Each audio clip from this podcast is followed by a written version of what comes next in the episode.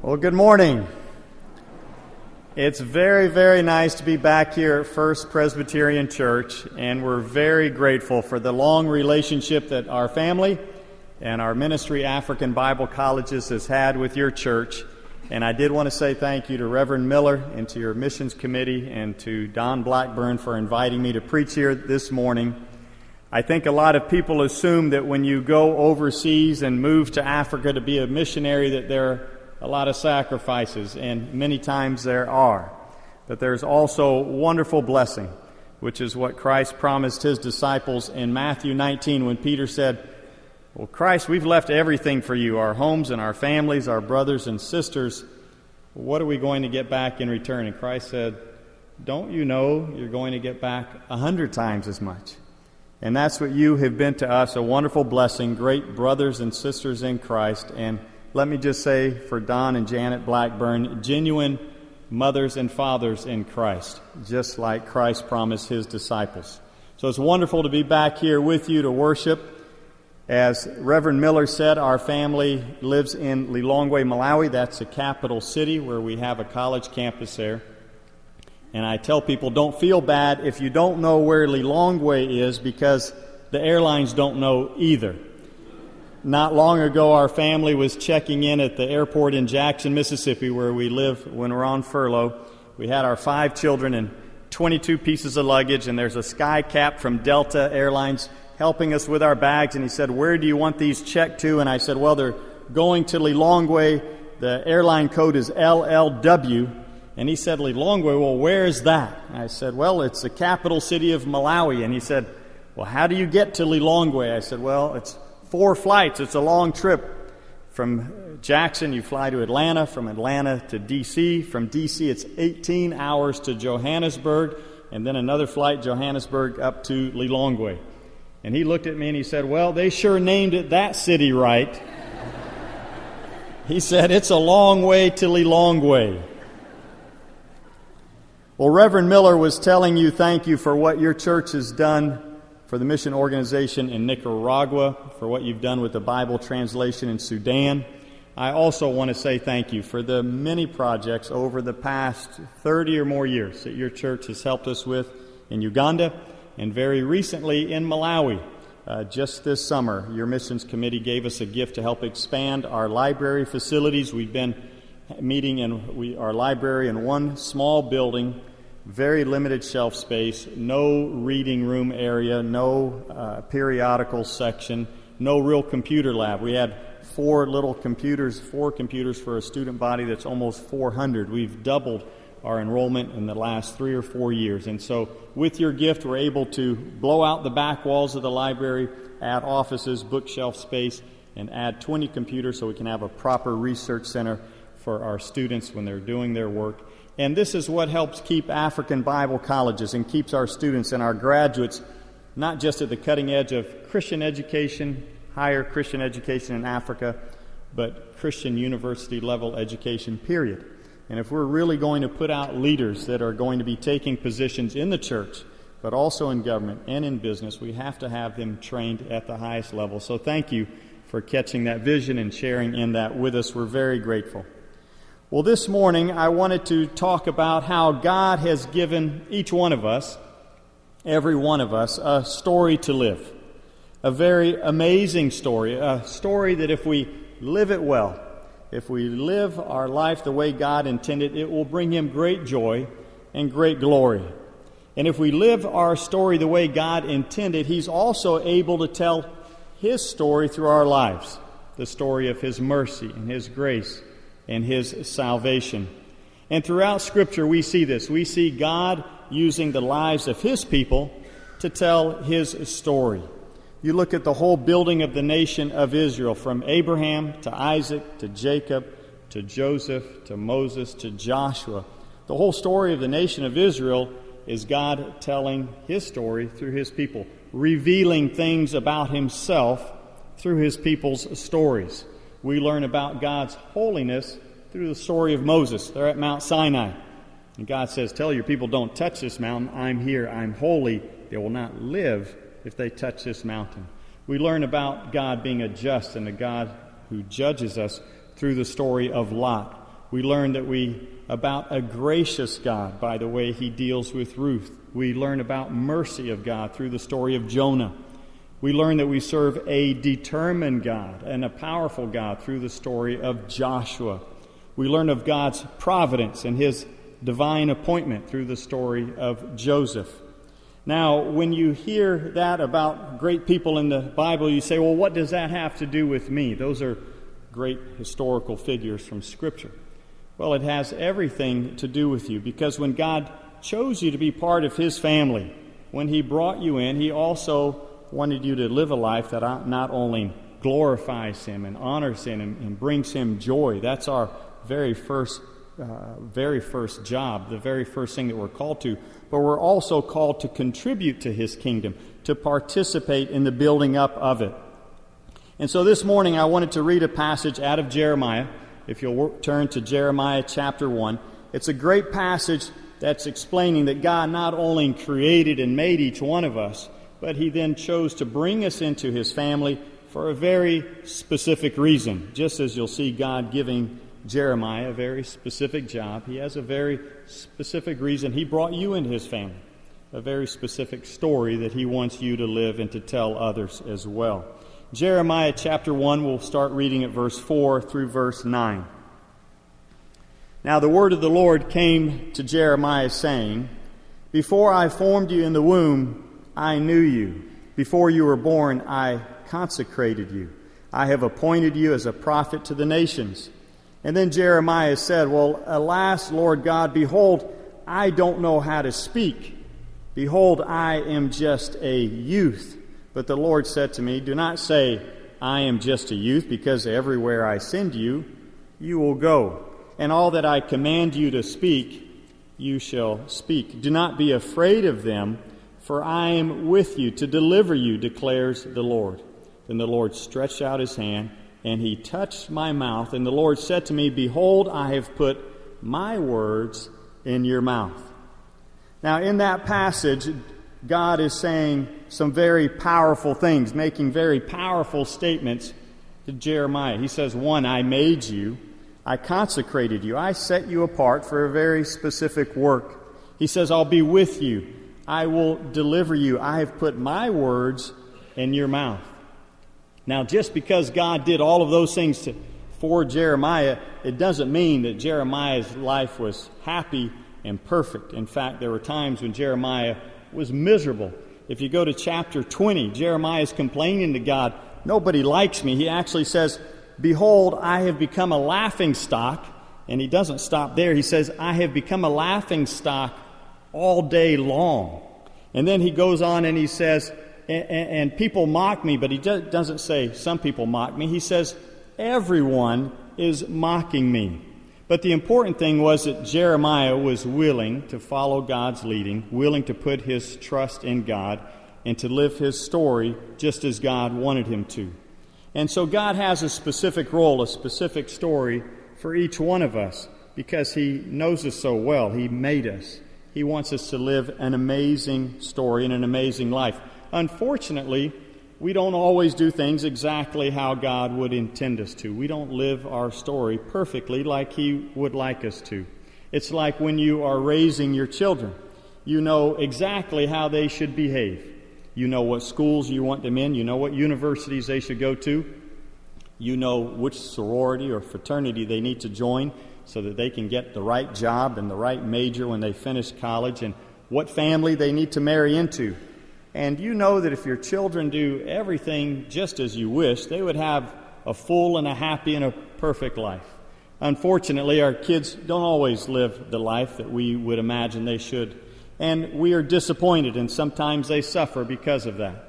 And it's the same with the story that God has intended for each one of us. If we live it the way intended, there's wonderful blessing waiting for us. It pleases God when we live obediently to Him. He has a, fan, a fantastic story for each one of us to live. Well, this morning I wanted to share with you part of my story, part of our family story. I want it to be an encouragement to you, but I also want you to stop and think, well, what is my story? How could God be using me in His kingdom? How is God using me to do His work and accomplish His will. God wants all of us to live a great story because when you live it well, your story can change other people's lives. God is able to tell his story through you. And that's how the story I'm going to tell you actually begins is one person's story influencing another person who leaves his home and changes the course of a whole continent. But this isn't just a story about me or about the Chinchen family. This is God bringing together a number of different stories in order to accomplish his perfect will. Well, this story actually begins in 1838. There's a young doctor in Scotland named David Livingstone, a very discouraged doctor because he was supposed to be in China. He had been accepted to be a missionary with China Inland Mission, was preparing to leave when he received a letter saying, you can't go to China. There's a war going on called the Opium Wars. You have to stay home. So he was at his home in Blantyre, Scotland, when a missionary from South Africa named Robert Moffat came and spoke at his church. And when he was speaking, Robert Moffat said, he said, From our mission station in Kuruman, which is in northern South Africa, from our mission station in Kuruman, we can see the smoke of a thousand villages that have never heard the name Jesus Christ. And David Livingstone couldn't get that out of his heart, and so he asked Moffat, Can I go back to Africa with you? And he did. And from Kuruman in South Africa, he started going north. And he started discovering amazing things that Europeans had never heard about or read about. He found the great Zambezi River. He found Victoria Falls, Lake Victoria, Mount Kilimanjaro. But he also found some horrible, horrid things going on. The, the Arabs were already into the interior of Africa. They were already bringing slaves, dragging them, killing them, forcing them out to Zanzibar to sell them on the coast of, of Tanzania as slaves. And Livingstone wrote home about the horrible things as well as all of the wonderful things he found. It was during that time that his mission organization, the London Missionary Society, wrote him a letter. They said, David Livingstone, we would like to send someone to come and help you. Please let us know if there's a good road to where you are, and we will send them.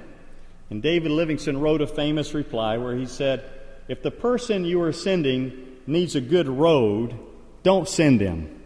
I need someone who is willing to go where there are no roads. So Livingstone was actually in Africa that first trip for almost 20 years. He came back to England in 1857. And he spoke at a number of different universities. But one of the most famous speeches he gave was at the University of Cambridge in what they call their Great Hall. And that evening, when David Livingstone was supposed to come speak, the hall was packed. The university students had heard about him. He was a national hero. Everybody had heard about these discoveries, and, and, and, there was standing room only, and everyone was on the edge of their seat ready to burst into applause when this great hero and explorer walked out on the stage. But when David Livingstone came through a side door and started going up the steps to the stage, nobody clapped. It was completely silent because he wasn't the person they were expecting at all. He was drawn, he was shriveled, he had lost half of his weight, his face and eyes were shrunken in, he was sunburned.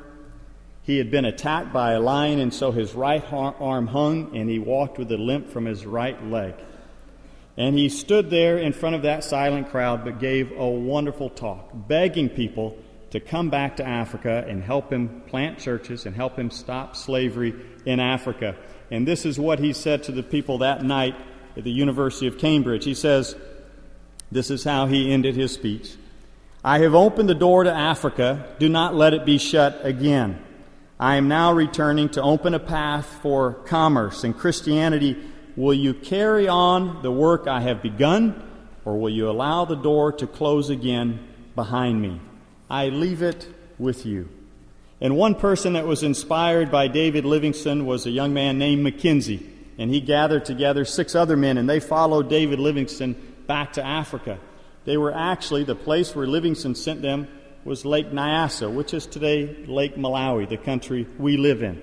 The very first missionaries that Livingstone sent were on the shores of Lake Malawi, where they planted the first Presbyterian church in Central Africa, the first Presbyterian church in the country of what is today Malawi. But Livingstone didn't stay long. Five of the seven men that he took, including himself, died of malaria in the first two years. But they had planted the first Presbyterian church. That was the Church of Scotland. They were followed by Robert Laws in the Free Church of Scotland, and then Andrew Murray and William Murray from the Dutch Reformed Church out of South Africa. And so pretty soon Malawi had three strong Reformed Presbyterian churches Church of Scotland, Free Church of Scotland, the Dutch Reformed Church. And after the turn of the century, they formed them into one large church called the CCAP, which is the Central Church, sorry, the Church of Central Africa Presbyterian, that now has over six million members in our one country of Malawi alone. And what that church did was open the door to Christianity from a slave trading center where the Arabs had control along the coast to a very Christian nation that welcomed Christian organizations. And one Christian organization to come into Malawi was Campus Crusade. A young man named Bill Bouvet from Orlando, Florida, started Campus Crusade's work there. But while he was in Malawi, he went on a trip 4,000 miles across Africa to Liberia, where my parents had founded the first African Bible college back in the mid 1970s. While Bill Bouvet was in Liberia for a Campus Crusade conference, he met some of our graduates from ABC, and they told him about this Christian university in Liberia. And so he said, Well, take me there to visit. And he met some of our staff and met some of our students. And my father tells the story of sitting at his desk in his office and this young American bursting into his office and asking him, Are you Jack Chinchen? And my father nods his head and he said, Jack, we need a college like this in Malawi. My father sat there a little bit surprised for a minute, and then he said he asked Bill Bouvet two questions. One, who are you? And secondly, where is Malawi? But because of Bill Bouvet, my father wrote me that spring. That was the spring of 1986, and I was a senior at Biola University out in California. And my father said, Would you like to go to Malawi with me this summer? Now, I think a lot of people assume that because I grew up in Africa, my parents moved to Liberia in 1970 when I was six years old, and I was there all the way through my senior year of high school. And people assume that because I grew up there, I would always want to go back to be a missionary or to live in Africa. But it wasn't like that. In fact, it really wasn't like that at all. One, I felt like I had been missing out on a lot of things that all of my friends back in America had been enjoying while I was stuck in the jungle of Africa. And so I was ready to finish high school. When I was finishing in 1982, I was ready to get out of there.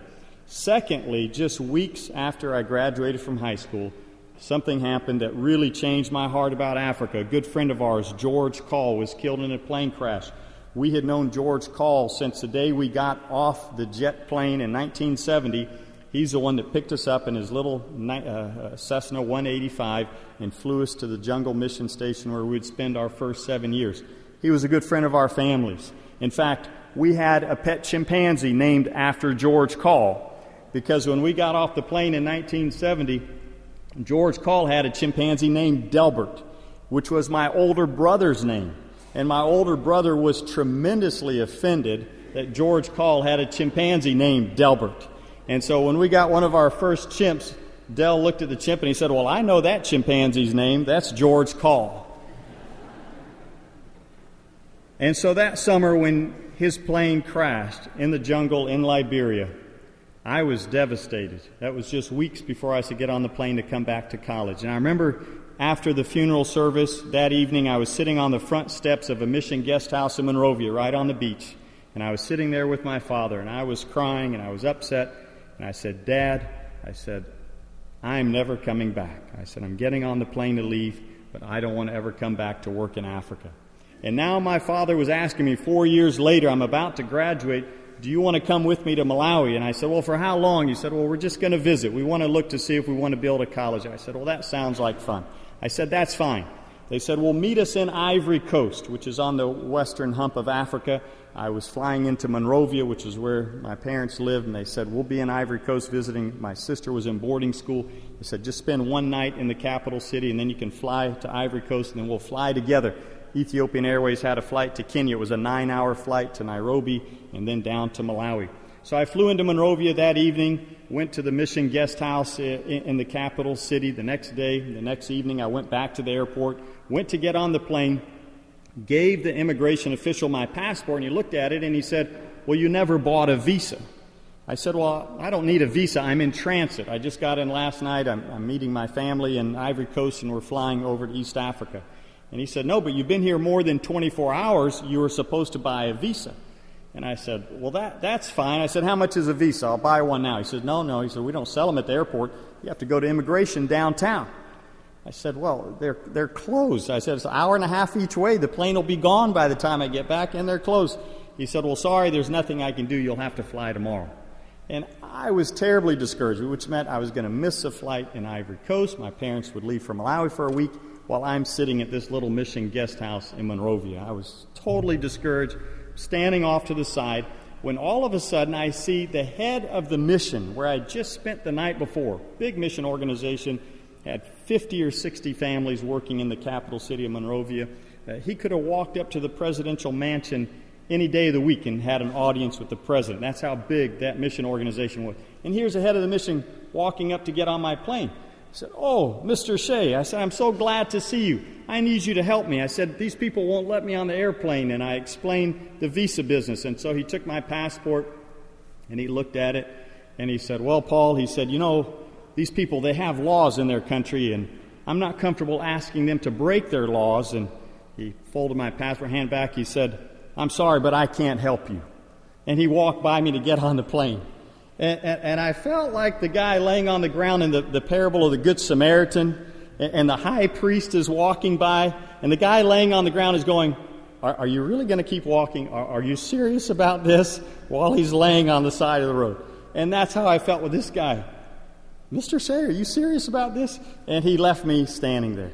And I was totally discouraged. Now I knew my ship was sunk. And I'm hanging my head, and a young Liberian boy came up to me maybe 19 or 20. And he said, Give me your passport. I can help you. And at this point, I didn't care. If he ran off with it, sold it, whatever happened, I knew I was stuck in Monrovia, so I just handed my passport. But I did tell him, I said, Look, I said, I don't have any money. I said, Really, all I have is $5. He said, That's fine. I don't need any money. He took my passport. 10, 15 minutes later, he came back. He said, Here's your passport. They've stamped your visa in it. You can get on the airplane. I said, Wow. I said, I really do have $5. I said, But that's all I have. Can I give it to you? And I'm trying to hand it to him. And he's saying, Is that all you have is $5? I said, That's, he said, You're going to need that when you're traveling. Why I'm traveling across continents with $5 in my pocket, I have no idea. But he wouldn't take it. No, no, I just wanted to help you. And so I got on the plane and I met my parents and we went to Malawi. And my whole image of Africa changed again.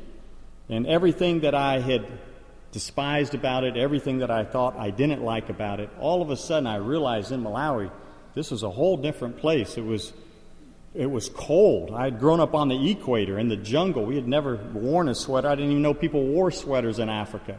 They had mountains 10,000 feet high. There was a big lake 400 uh, miles long. Uh, the people were absolutely wonderful, humble, gracious people, a strong Christian country. And while I was there that week, I realized, well, this is where I'm supposed to be. This is why I love Africa. I, I, felt like I was, had been like the servant in the story in, Ma- in Luke chapter 19 where the master goes off and he says, Do business with this while I'm gone. But that servant, he takes what he had been given and he wraps it up in a handkerchief and he buries it in his backyard. And that's what I had been doing. God had given me a great appreciation for the people in Africa. These were my people. I knew them, I understood them. I loved being there with them. And all of that came back that week I was there. And so I got back on the plane excited. My parents flew back to Liberia. I'm going back to California. They went back to Liberia with a whole different story. I was actually surprised. A couple weeks later, I got a letter from my older brother Delbert that was working with them. And he said, Well, mom and dad just announced to the staff that they're not going to try to build a college in Liberia. It's going to be too expensive. It's too far away. It's going to be too difficult to work with the government there. Dad said he would have to try to raise too much money. This isn't the right time to build a college in Malawi. And I remember sitting down and writing my parents a letter, and my mother kept that letter for years because I quoted back to them their own motto, which had always been faith in action, God in motion. You put your faith in action, then God starts to work for you. And I quoted that to him, and I said, Mom and Dad, where is your faith? And so, because of that letter, they changed their mind. They decided to start building a college in Liberia. And it was two or three years later, Dad asked if I would help to go supervise the construction of that college. My heart had changed, but I didn't want to live in Africa permanently. And so I told Dad, I said, Well, how long do you need me there doing construction? He said, Oh, about two years it should take to build the college campus. I said, That's fine. I'll give you two years. And so Laura and I packed up with our first daughter, Ashley, was five months old, and got on the plane and went to Malawi. And in those days, that was 1989, Lilongwe was a genuine hardship post. Just getting food out of a grocery store was a difficult thing. They never had sugar. The whole, not just the first two years were there, the first seven or eight years were there. You couldn't walk in a grocery store and buy sugar. Buying jelly, you would go, if, if they manufactured anything in Malawi, you couldn't import it. They didn't want any competition. It was like a state controlled all the grocery stores. And so they, they would can jelly and they would put different labels on it with a picture of a strawberry or a picture of an orange or a picture of grapes. But you open the can, it was all the same. It, it was like shopping in Vladivostok during the Cold War. Just buying chickens. The grocery stores didn't have freezers big enough to hold chickens. So Laura would have to buy live chickens bring them back to the house where the, people helping us in, around the house would cut the heads off in the front yard, which horrified this girl from San Diego. And she would put the chickens on the back seat of the car. And our car always smelled like chicken business. And I said, Laura, why don't you tie the chickens to the rearview mirrors like everyone else does in Malawi? That when you buy the chickens, the legs are tied together, and the Africans just hang them on the mirrors outside the car so they don't mess up the inside of your car. She said, Paul, I don't mind killing the chickens in the front yard, but I'm not driving around town with chickens hanging upside down from the rearview mirrors. But after we had been there for those two years, both of us realized, well, this is our home.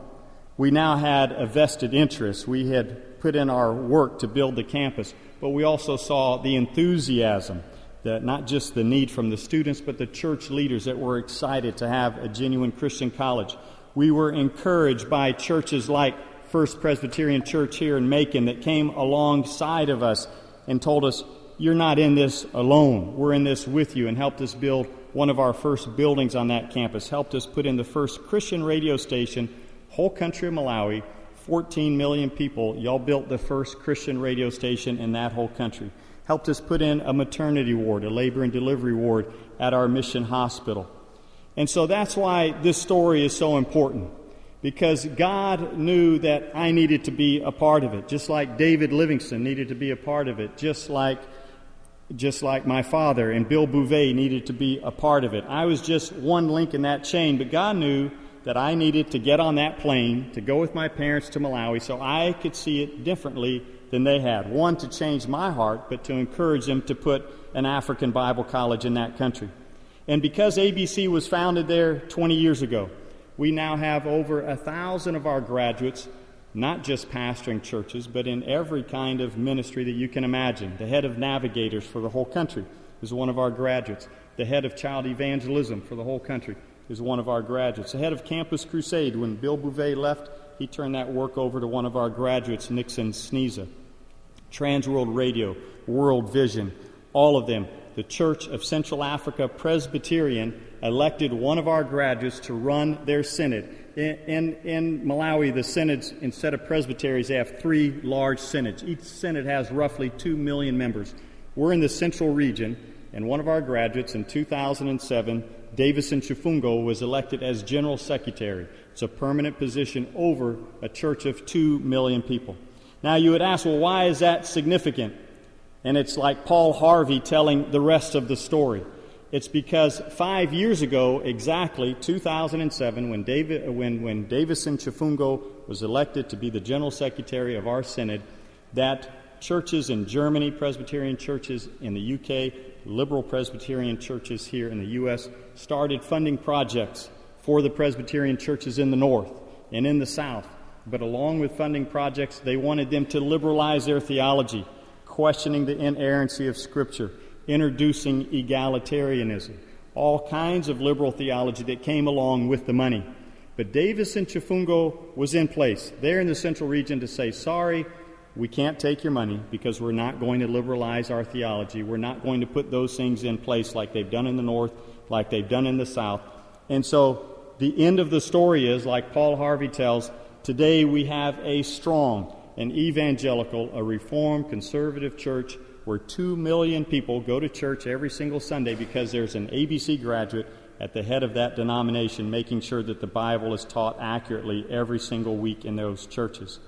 So, this is the kind of story that brings God glory. These are the kinds of stories that God wants you to be a part of. And I'd like you to ask you the question what would your story be like if you sat down and wrote it today? Would you like the chapter that you wrote last week? Would you like the chapter you're going to write next week? Many of you know Dr. Jim Baird. Jim Baird visited our campus in Liberia in 1983. And while he was there in Liberia, he visited a leper colony just an hour or so from our college campus, is run by the Methodist Church. And at the leper colony, a lot of the lepers earn a living by doing little wood carvings out of mahogany. And so Jim Baird bought a pair of praying hands that was mounted in a map of Africa from one of the lepers. And they wrapped it up in some newspaper, and Jim Baird put it in a suitcase and brought it home. And when he's sitting at his desk at his church, he unwrapped that newspaper and went to set it on his desk. But he noticed on the bottom of that carving, on the bottom of the map of Africa, there the leper had etched in his name. It was Isaac Dro. And he had put the date that he had carved it, June 3, 1983. And Jim Baird said, You know, every day I look at those praying hands, it's a reminder to me to ask, Am I living a life today that I'd be proud enough to put my name on? And that's a question we need to ask ourselves. God wants us to live a great story. Great stories are never the easy ones. Great stories are told by people who live by faith. Great stories are told by ordinary people who do extraordinary things. So that's the kind of story God wants you to live so that His story of His salvation, His grace, His mercy, His loving kindness can be told through your lives. Well, this morning I did want to close, as Reverend Miller said, by telling you just briefly about something new that we have at African Bible College. It's a chance for you to participate in the story of ABC, to participate in the story of Africa, and the story of one of our students. We've just introduced a new sponsorship program where people can choose a student that they sponsor, either uh, here at the church, we have a, a board down in the brickyard, or you can go online and select a student that you'd like to sponsor. But, and the way it's set up, each of our students, they do have to pay tuition. We charge our students as much as we think they can afford. Our cost per student to put a, college, a student through college in Africa is roughly $2,800 a year we ask them to pay 800, which is a tremendous stretch. Malawi is the fourth poorest country in the world. Liberia just finished a 16 year long war. Uganda has been going through conflict for the last 20 years. And so it's a very big challenge for these students to come up with $800 each. But our cost is 2,800, which means we need another $2,000 per student that we take. And we have 500 students at the college. We're asking people in your church to consider sponsoring one of these students. We have 24 of them up on the boards downstairs, and it's a commitment. It's a genuine commitment, but it's if you break it down, 2000 a year is $167 a month. And so either you can do this as a family or find another couple that would like to share that with you, but it's life changing. These students know it when they come to a college like African Bible College. Their parents know it. We know it their life will never be the same again. And it makes a big difference for them, but it's also the special thing about African Bible College is that we're able to multiply our efforts every single year. We're graduating between our three campuses over 100 students a year that are doing things and going places that we as missionaries, even I that have been in Africa my, my whole life, are doing things I could never do. One great story two of our graduates just finished at ABC in Malawi a year ago. Yo, uh, one's name is Johanni Jacobe, the other one's name is Kennedy. While they were students, part of our, our outreach program was to the local prison. They had been working and doing devotions in one of the local prisons, but they realized that they had inmates as young as 12 and 13 years old, teenagers all the way up to the age of 20, and many of these kids had been there one year, two years, three years, with no schooling at all. So when they graduated last June, they were in my office a month later after they graduated. They said, Reverend Chinchen, we wanted to tell you what we've been doing in the last month. They said, We've started a school in the prisons. I said, Well, have you already gotten permission from the warden over the prisons in the capital city? Oh, yeah, we have a letter from him. And they showed me the letter giving us permission to start a school for these students. I said, Well, how about funding? How are you paying your teachers? Well, we already have a Jewish lady in New York that's going to pay our teachers for us. And I said, Well, do you have school materials? Yes, the government's going to provide the school materials. I said, Well, what, what, what do you need from me? Why are you in my office? This is one month after they graduated. They said, We just wanted to tell you thank you. We wanted to tell you what we're doing. And what a great witness to ABC, not just giving them an education, but giving them vision, empowering them to help their own people. But it wouldn't be possible. We can't do this on our own without people like you helping our students that are there. And so I'm going to ask, I asked the missions committee if we could challenge your church to take, or people in your church to take 24 different students. I'm going to leave the board set up there with 24 students. And I told Don Blackburn, he said, Do you want the board back to take somewhere else? I said, No, I have 500 students I need sponsored. I'm going to leave those here, and I'm happy to leave them till Christmas. Uh, my, my twin brother, some of you remember him preaching here a year or two years ago, but he tells a similar story. He was asked by an orphan organization in Sierra Leone to sponsor 140 orphans. And so he put a clothesline up above the, the stage at the front of the church. And he put all the kids' pictures on the clothesline. It was during the summer. And he told the church, he said, I don't care if these stay here till Christmas, we're going to get all of these kids sponsored. They have three services at my brother's church in Arizona. He said by the end of the second service, all 140 kids had been taken down. There were none left for anybody in the last service to sponsor. Luckily, there's a few left down there for you after the first service. But thank you very much for a chance to share with you this morning.